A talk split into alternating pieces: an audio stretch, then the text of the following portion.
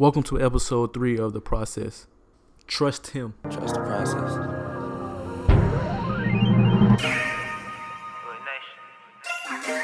Hey. Everything for a nigga. Give you all of me. What if I give you all of me?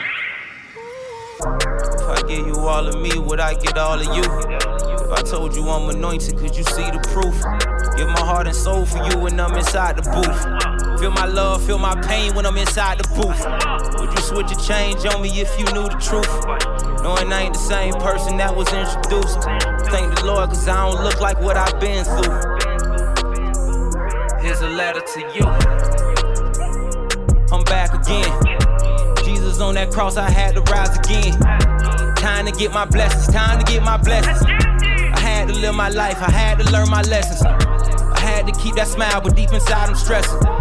Just trying to keep my spirits from that deep depression. It's time to tighten up. I put my pride down and pick that Bible up. Hey everyone, today my name is Quavon Taylor. And I'm Amonte Martin. Uh, welcome to episode three of The Process. Today we are blessed to have Reverend James W. Brown with us today. Welcome to the podcast. Thank you for having me today. How you doing today? Oh man, I'm blessed just to be here. Oh, I have a quick question to ask you. So where you from, W. James Brown? I'm a resident of Newport News, Virginia. I've lived here all my life. I'm 68 years old now, and I pretty much lived in this city all of my life. Okay, okay. So you know a lot about you know a lot about that city. How was Oh, yeah. How, how was it growing up there? Well, growing up was tough. I lived, um, I grew up in the southeast end of the city, um, place that they call the bottom. Um, and it was called the bottom because everything seemed to have uh, fallen from the bottom. It was everything was at the bottom, you know, bottom of education, jobs, and housing, and everything else. So they call it the bottom. Coming from the bottom, I mean that's that sound real tough. I mean, what struggles did you face growing up in the bottom? Yeah, it was kind of tough. There were many struggles, but the um, everything from education to jobs to even putting food on the table was a struggle. But um, I grew up in a very strong family of faith, and through our faith, we were able to overcome many of the obstacles that a lot of people fell prey to. Oh, so being from Newport News, uh, I've been getting to know you a little bit as I've been here uh, working with the Southeast Care Coalition. Um, you are a community servant, um, and you have an organization called the Concerned Citizens for Justice and Equality um, and Equity. Could you talk a little bit about that and what you know gave motivation or birth to that idea? Uh, yes. Uh, growing up, I started out um, just working with youth in the church, um, scouting program and different programs like that. And I was able to see that there was a, a imbalance when it came down to the uh, the programs that were being offered. It seemed like the kids from the black neighborhood were always in need of um, um, the things that they needed in order to function and carry on many of the programs, athletic programs, educational programs, you name it. Uh, we were always on the short end of getting the things that we needed. So uh, at a very early age, I decided to help out in as many areas as I could. Um, starting out with uh, protecting children that couldn't protect themselves, whether physical or, or mental or spiritual. I would jump in and try to do what I could to elevate them in their in their um, um, attitude towards themselves and where they were going in life. Uh, without a vision, our people perish, and without hope, we end up doing things that ordinarily we wouldn't do. So I tried to instill hope in uh, in our youth uh, that they could overcome whatever they were going through because I had overcome it. So I figured like if I did it, they could do it. So thinking about concerned citizens, uh, what's the what's the purpose behind concerned citizens? The idea of concerned citizens basically started out with watching our educational system uh, being run down and taken away from us. Uh, as a people, we know our history. we need to know our history in order to know where we're going. Uh, if a man doesn't know his past, then it's very difficult for him to figure out what his future is going to be. So, with concerned citizens, we uh, came to conclusion that um, uh, we need to know our history. We need to know where we came from as a people, how we developed as a people, and how we've overcome many of the obstacles that we face, uh, not only in the past, but we're continually facing today. So my thing was to learn as much as I could about justice, uh, what it was, and how it it affects us, especially with a system that's set up against minorities and blacks uh, or people of color. Um, so when we talk about justice and we talk about equality, it's not enough just to say that we're equal. We can't be equal if we don't have equity. The ball field need to be leveled out where each each person or each group of people have the same opportunities uh, that the other one has, uh, rather than having restrictions and um, other things that set us back and keep us from moving forward. Um, so justice means to me that uh, we are balanced. We have a balance, not only in the court system, but in the education system, in the workforce, in the housing, and uh, in the atmosphere, in the, in the community. Justice is balanced. Uh, do for others what you had them do for you. I like that.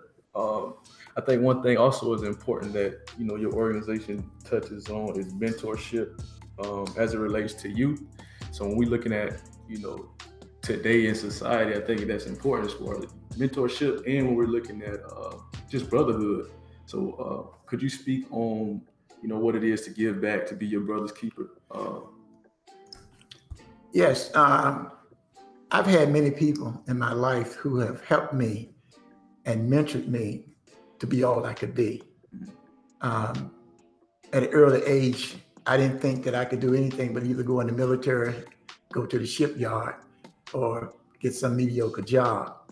But there were teachers and uh, adults that were instrumental in mentoring me and sharing with me the possibility of I could be anything I wanted to be. Uh, I didn't have that dream. I didn't have that hope.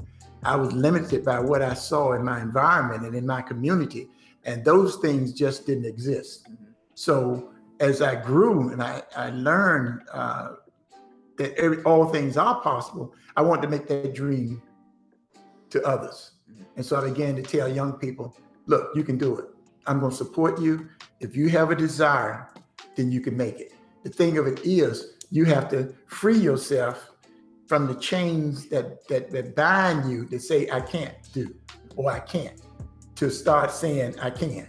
And so that's one of the things that we as a people have had in our genes for a long time we can only excel so far and then we have to stop. That's not true. We can go all the way to the top. We hear people talking about breaking the glass ceiling. Well, we can break that ceiling because we can be anything that we want to be. All things are possible if you have the faith and you have the the desire to achieve. Mm-hmm.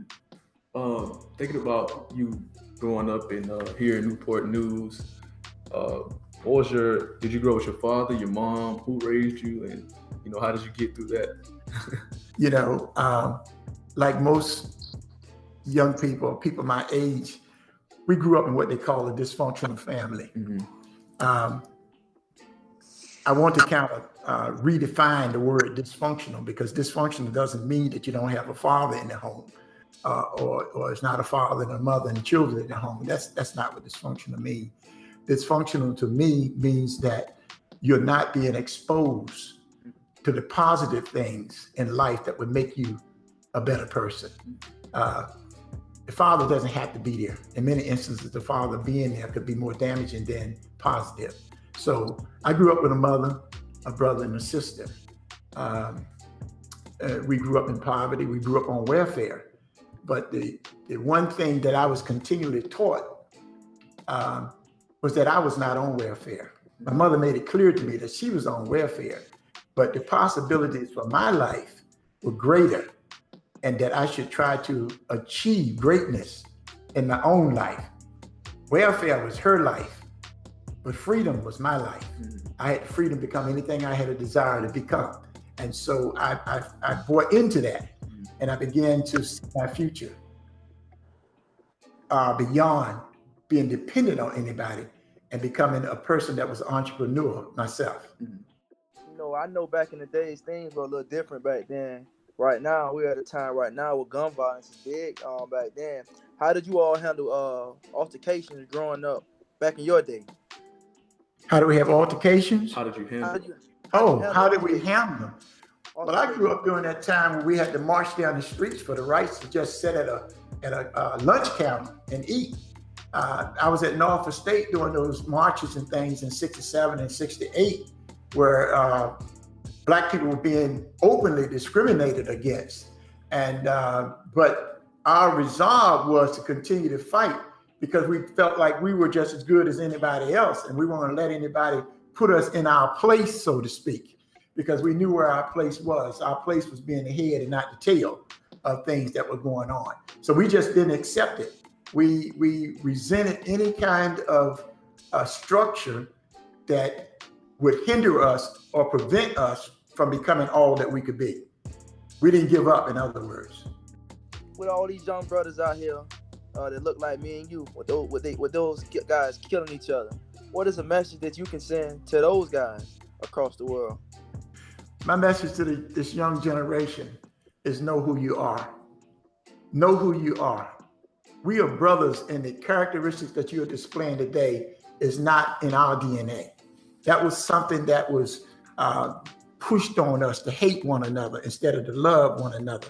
Uh, the scriptures teach us that love is the most powerful force on earth.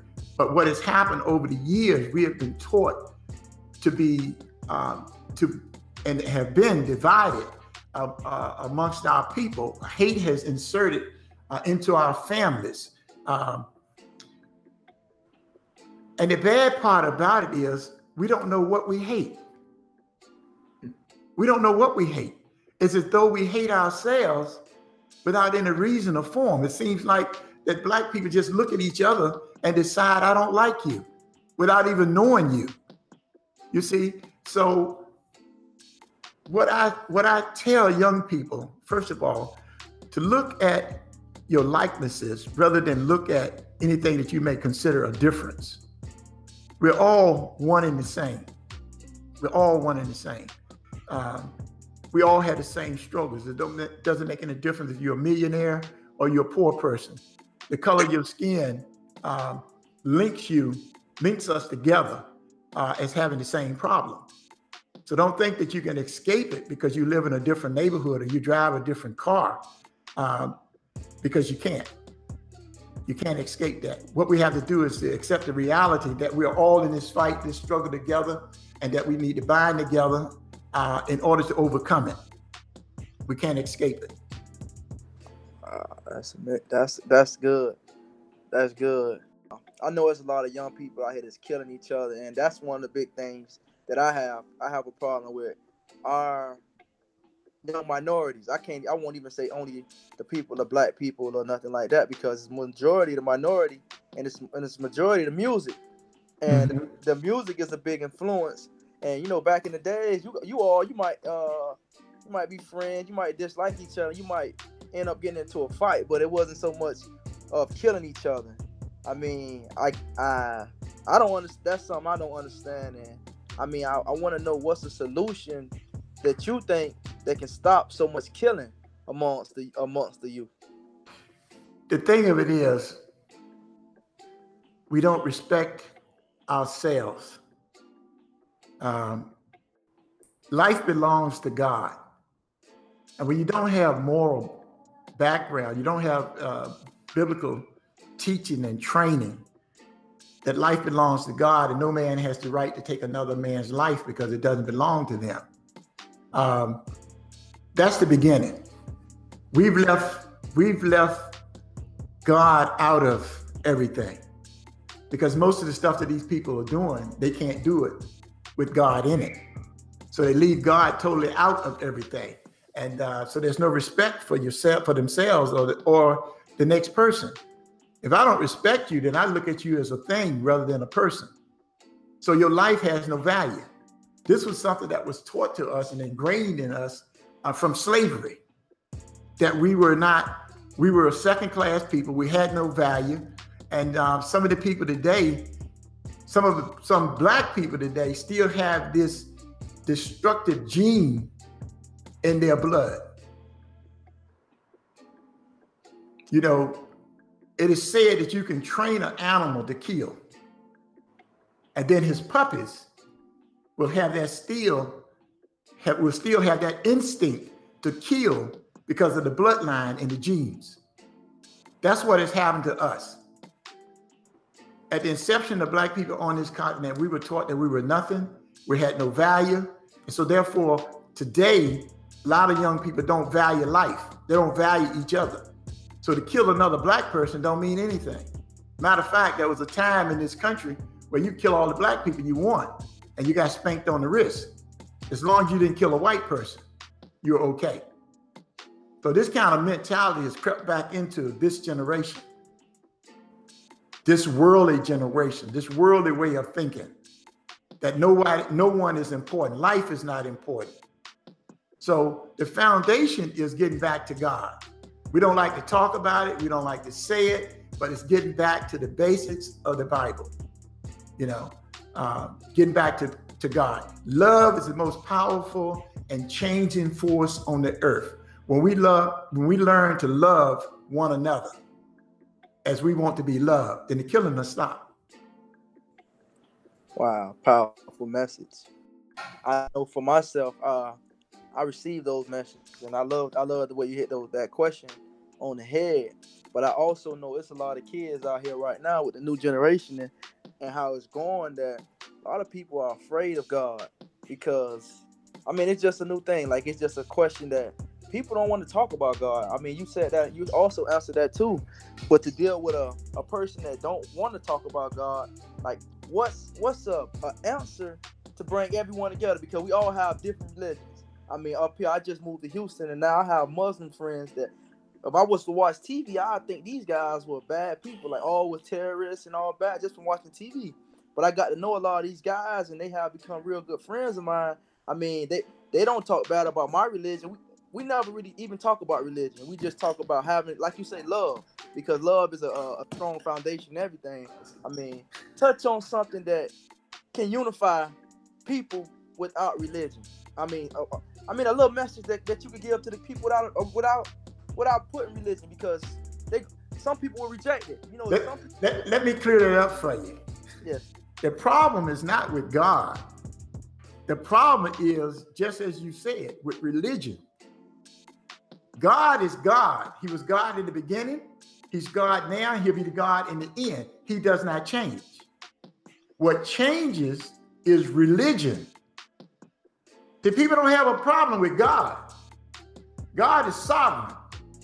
But we do have a problem with religion. Because in every religion, there are man made rules and it deviate from the word of God. That's the reason why you have Muslims, you got Methodists, you got Baptists, you got Presbyterians, you got AME, you got everything you can name. It looked like a bowl of grandma's soup where she put everything that was left over from the meals before into a pot and stirred it up. That's religion. When it talk down, when you talk about God itself and the foundation of the world, there's no difference. The Muslims believe in God. Every race there is, even on Africa, in Africa, they believed in God. It's religion that's the problem. Everybody, there's a church on every corner. And if you can go to any of them churches and you'll get a different message. You understand what I'm saying? Wow, that's powerful. That's it's, powerful. it's not God that's the problem. God is the same. He hasn't changed. That's powerful. God is love. you understand what I'm saying? That's God powerful. is love. And he tells his people to love one another as he has loved us, to forgive one another for their trespassing. And he forgives us for our trespassing. There's not a problem with God. God forgave, as the father did, the prodigal son who left home, took his took all of his wealth and left home, went out and wasted it. But guess what? His father was still waiting on him to come back. It didn't change anything. The God of the universe is love. We mess up, he picks us up. We mess up, he cleans us up. We mess up, he doesn't abandon us and stop loving us. Religions do that, not God. So Wow. when we become more knowledgeable of God, instead of religion, then we can understand and, and, and love God and operate the way God wants us to do. We can operate in God's will instead of man's will. Religion, that's the problem. That's the problem, religion. Wow, man. Wow, that's amazing. The reason why I said that because everyone say, man, they have these times when they try to turn away from God. But when you get shot, the first person they say, God help me get through this. When a person go through a tough situation, God help me get through this. God help me get through this. I'm one that I have been in a situation myself when I was like, God, why this, why this? And then God showed his face. Mm-hmm. So now I, ne- I learned to never question God. In the good Absolutely. times, thank you, God. In the bad times, thank you, God. That's right. You know? And I learned and I, and I learned that. And I like your answer, man. Yeah. I mean, I think the young people and the people across the world, I mean, they're going to love this message you give But see, if you experience God through adversity, then you learn to understand God because you've experienced him firsthand. It's not coming from what somebody else has said. It's coming from your direct contact with the Holy Ghost, the Spirit of God. Jesus said, I leave that Spirit with you, that you're never alone. But we refuse to accept that. You could be thirsty, and that could be a pitcher of water. But if you don't drink the water, you're going to always have the thirst. That's the way it is with God. God is always there for us, but we choose not to use him. You know, God has a plan for me. Mm-hmm. God has a plan for my life. And how how would you tell someone to navigate that relationship with God to know that it takes faith? So thinking about predestination, if you will, mm-hmm. How are people's lives predestined? Because if, if someone doesn't believe in God and they feel like, you know, I'm stuck in this low income community, uh, you know, maybe this is just what God has for me. You know, how do you, how do they move their mind out of that situation? Mm-hmm. How do they understand and, uh, and, and hold on to, you know, God has a bit a better purpose for me, but how do I reach that purpose? How do I gain hold of my life? You know, God's will for man, as described in the Bible, is that you be successful, that you have good health, that you prosper, uh, that your family prospers. In the beginning, when he told Abraham, I would that you prosper and your family and all your seeds prosper through generation to generation.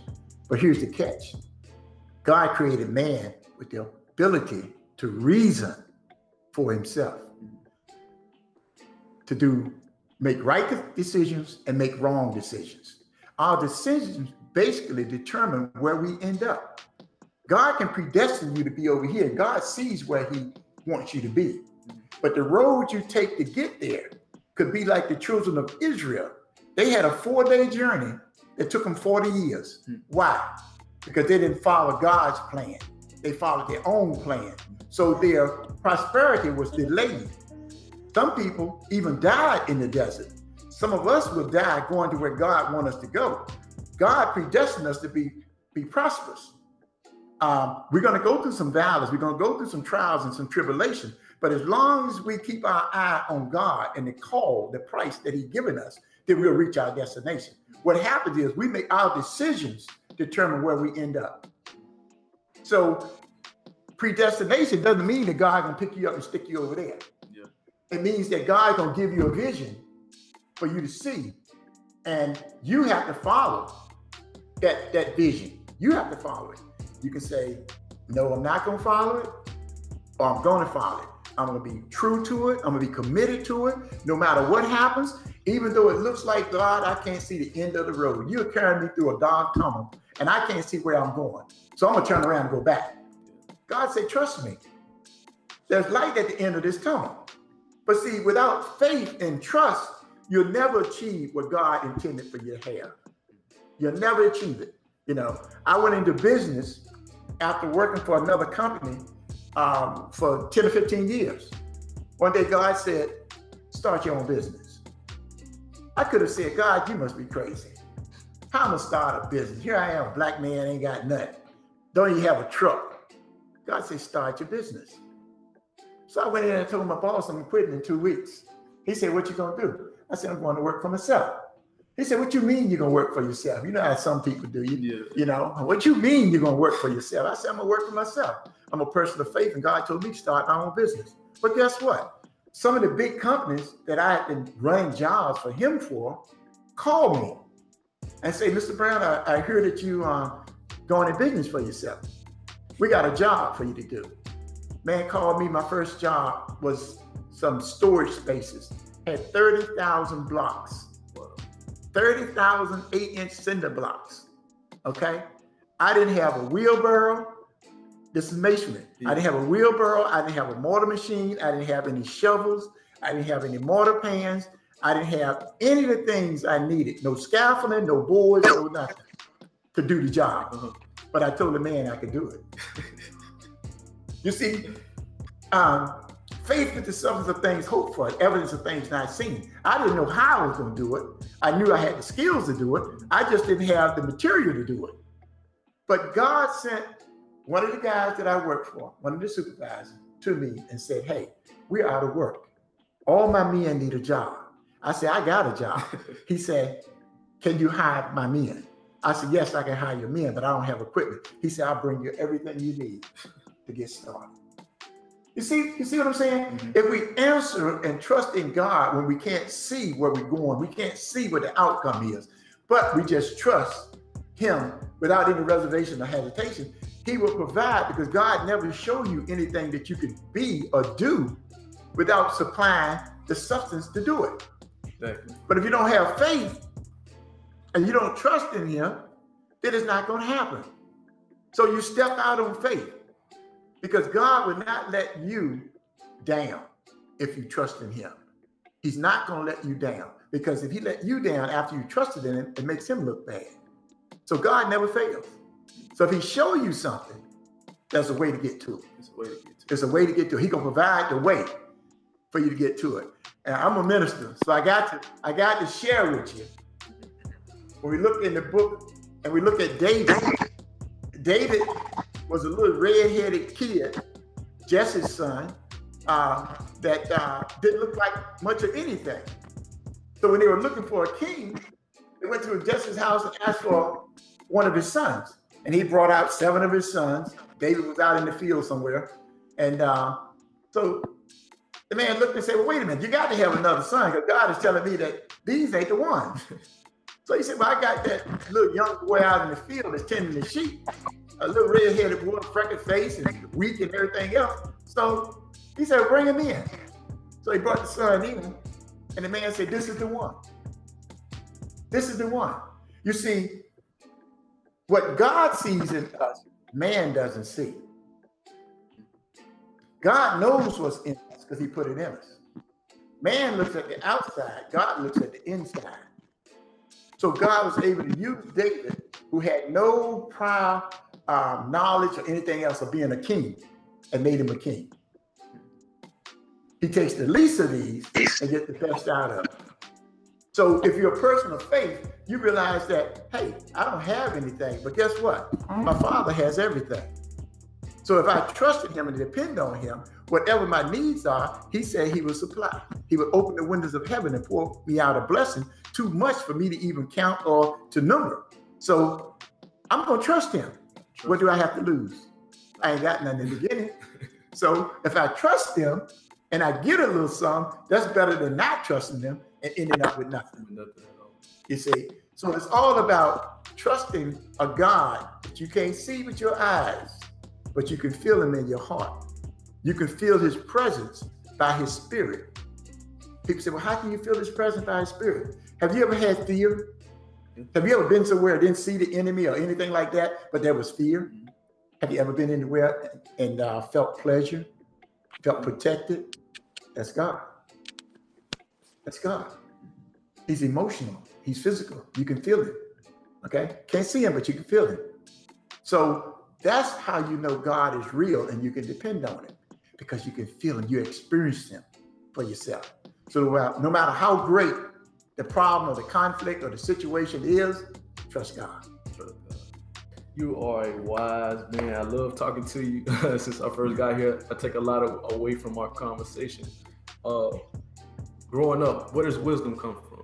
what what can life teach us as you know as young men as we go through life as we have experiences you know where does that wisdom come from my wisdom comes from my elders Mhm.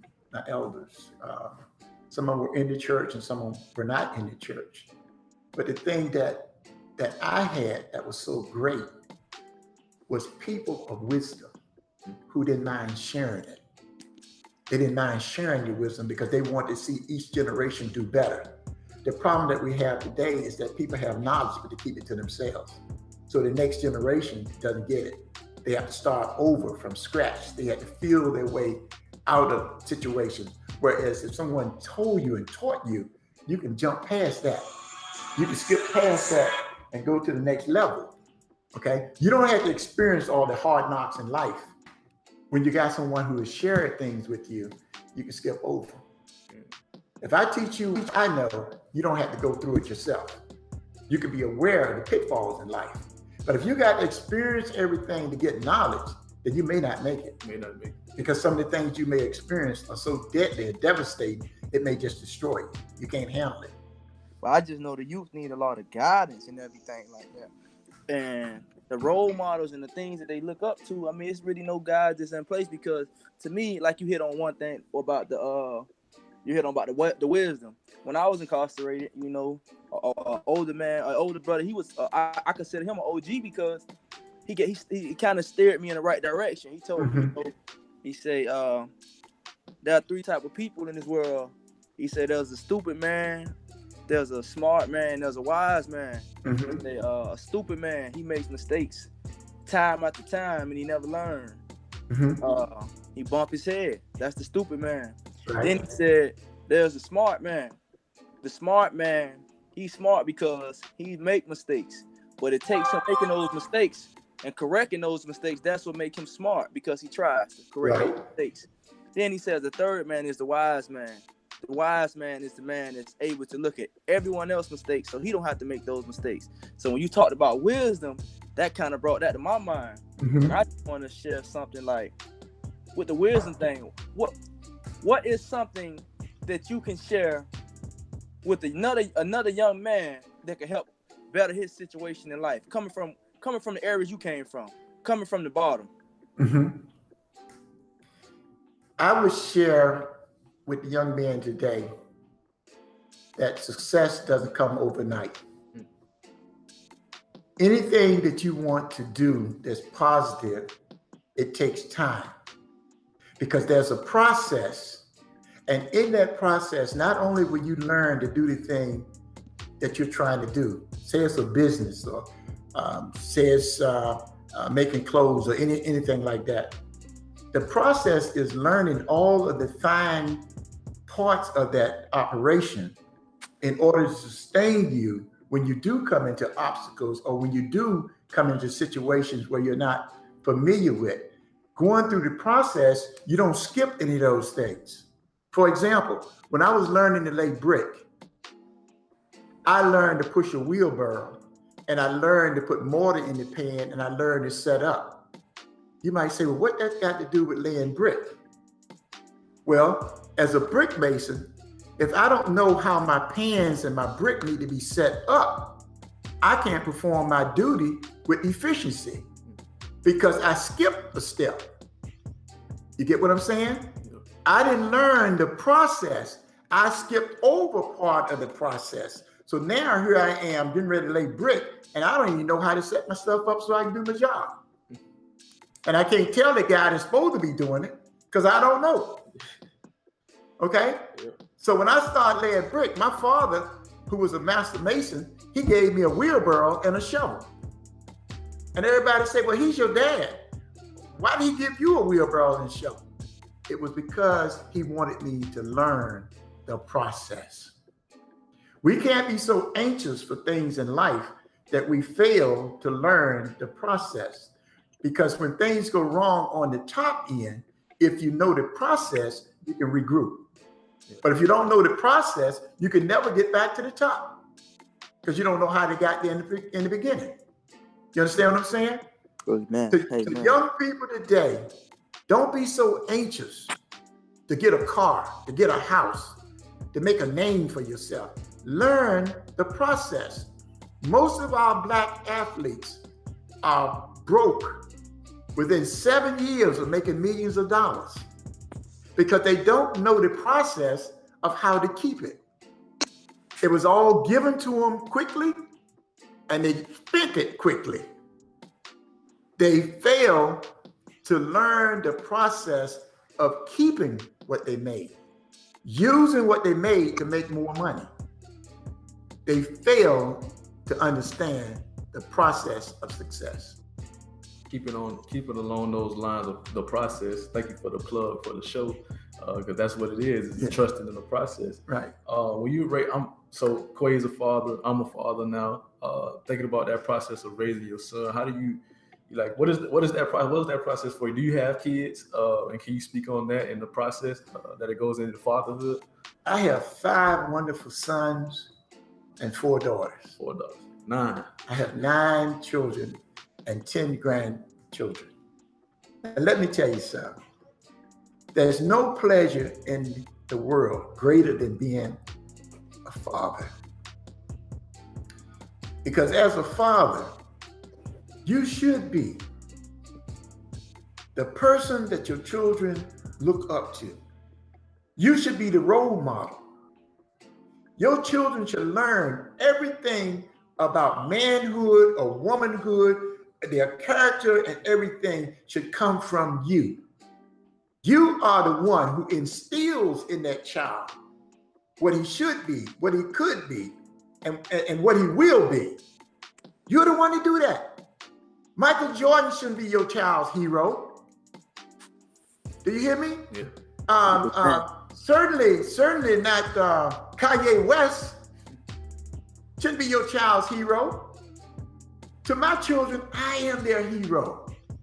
I'm the one to change their diapers. I'm the one who carry them to ball games. I'm the one to pick them up when they fail. I'm the one who fix meals with them. I work with my wife and my family as one because marriage is one. We do things together.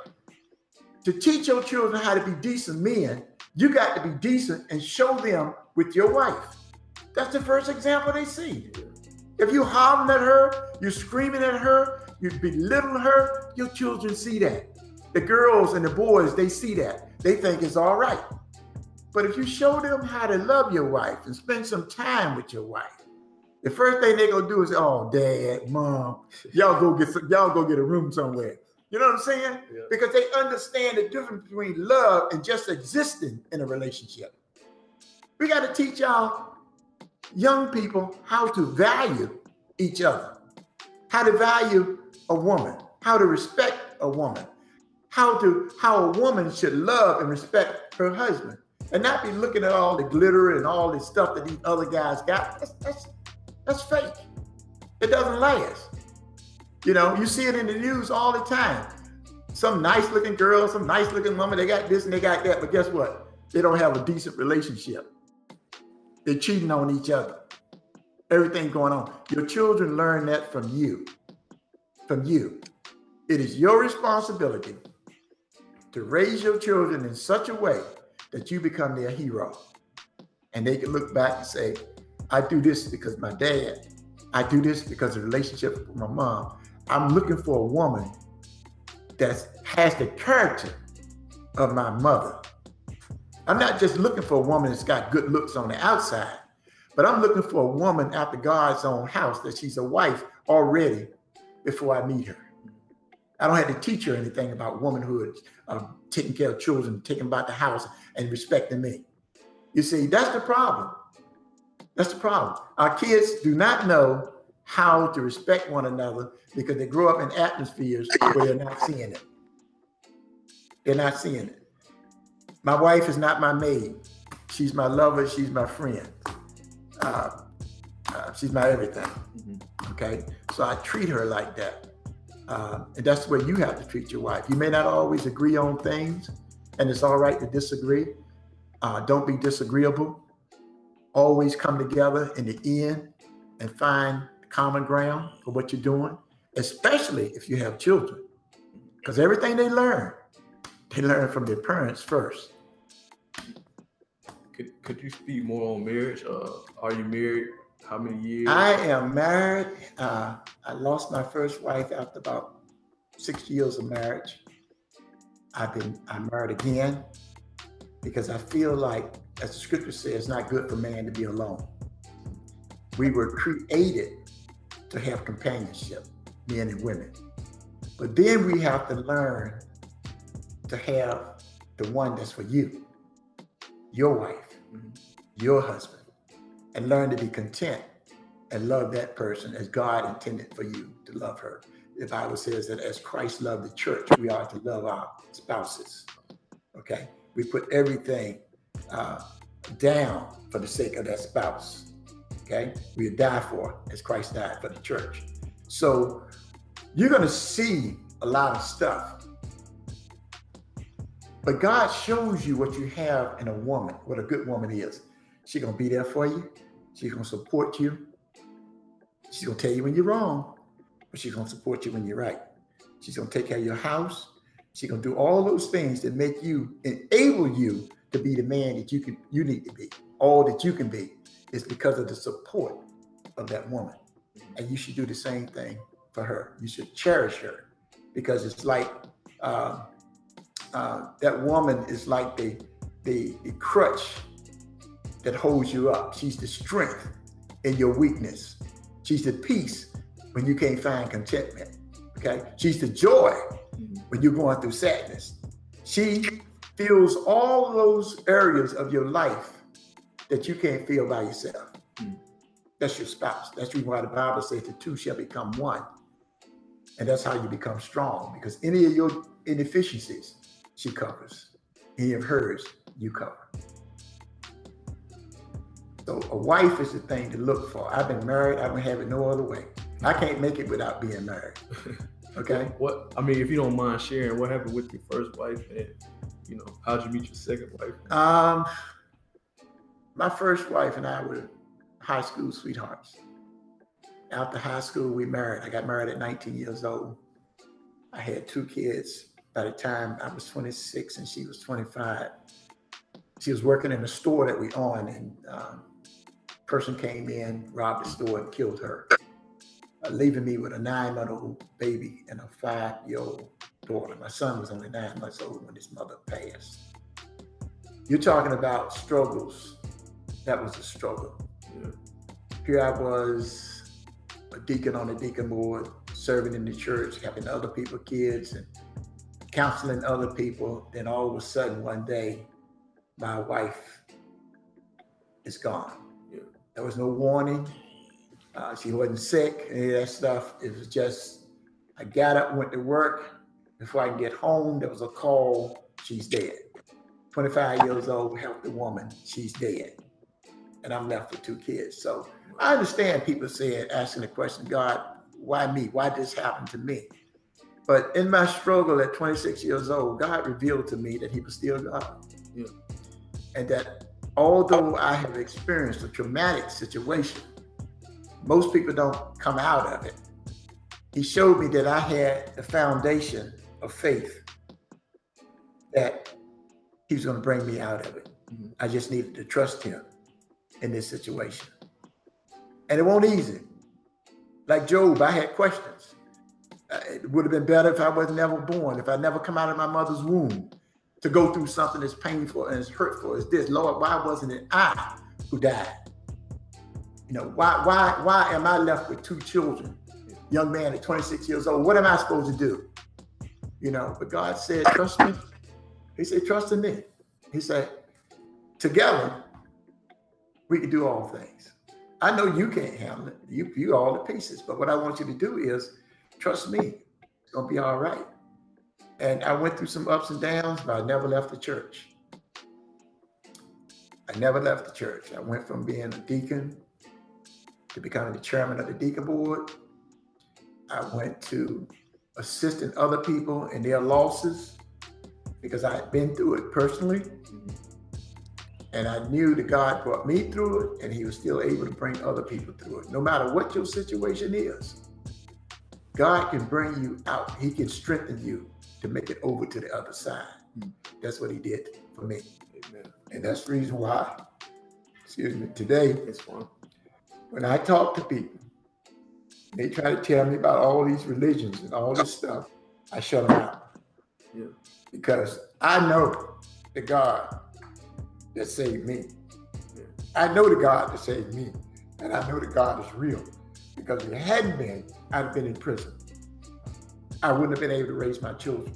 I wouldn't be able to live 40, 45 years after her death. She's been dead 45 years. Wow. 45 years. Yeah, that's that's strong. My daughter is 46 years old, and my son, my daughter is 48 years old, and my son, that was nine months old, is 44. And I raised them by myself with God and help from a few people coming in for 13 years until I got married again. I refused to get married again because my children meant more to me than having a wife. Their safety, their upbringing, their welfare meant more to me than having a cook. I cooked and cleaned myself until God sent me the right woman. And I prayed night and day, Lord, send me the woman you want me to have. Not the one that I see, because I still got an eye for the pretty ladies. huh? I still got an eye for the ladies that got the education. That may not be what you want me to have. You want me to have a wife. Okay. Not just something for me or something for my children as well. And so I waited and I waited until God sent me the right one. And I'm blessed with what I have. You know. So when it comes down to marriage, people get married for all the wrong reasons. They get married because they like the person, the person got money, the person got potential, this, and that, and other. Nobody questions whether or not that person knows the Lord. They are trying to walk in the will of God for their life. Because not only do the adults depend on it, the children depend on it. They grew up in a home that's not a godly home, then what's going to happen to them? They got to find things out for themselves. Mm-hmm. They got to know what a virtuous woman is. They got to know what a good man is. The Bible says no man is good except for him that has the Father in it. Nobody's good except that you have the Lord in you.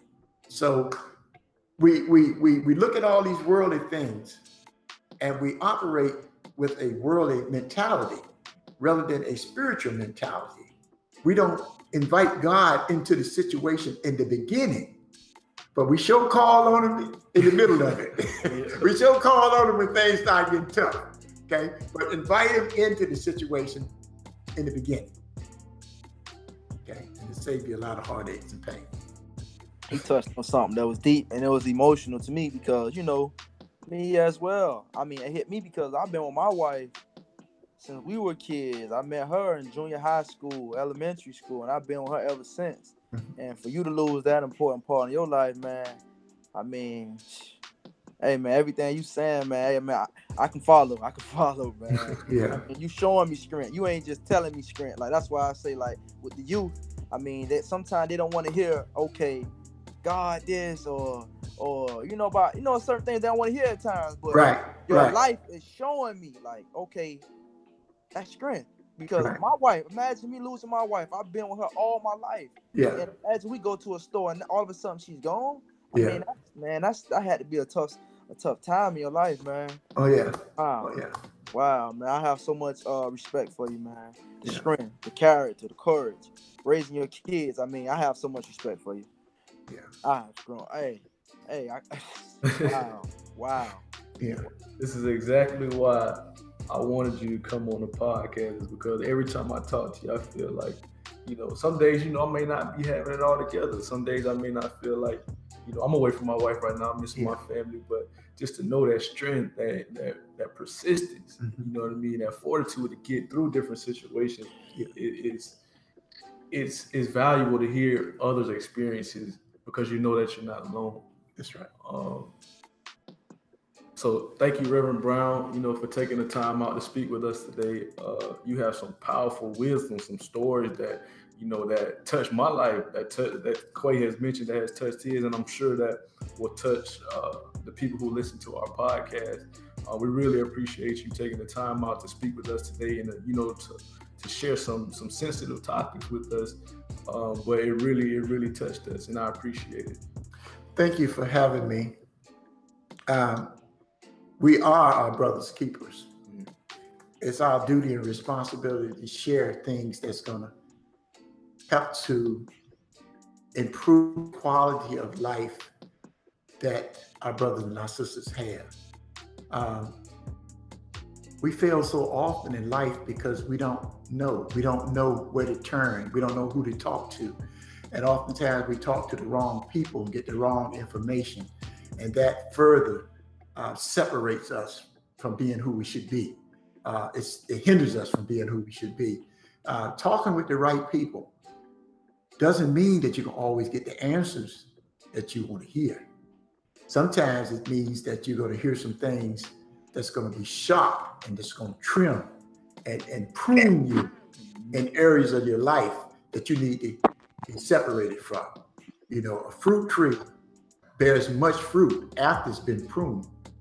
An individual does great in life after he shed some of the things that been holding them back. Some things you've been holding on to for a long time, some things that you declared that were necessary. You will find that they are not necessary and they are hindering your growth and you can't blossom into what you are supposed to be because of these things. So sometimes conversation with people of wisdom and experience will not be comfortable. Uh, it will not be pleasant, but they'll be for your good. Always for your good. They'll be for your good. Thank you, thank you. Uh, we appreciate it again. Thank you. We may have to get you on again because this, I just enjoy talking to you and speaking with you. And so, for everyone out there, this concludes episode three of the process. Be sure to follow us on Twitter, Instagram, and Facebook, and like us on SoundCloud and iTunes. Thank you.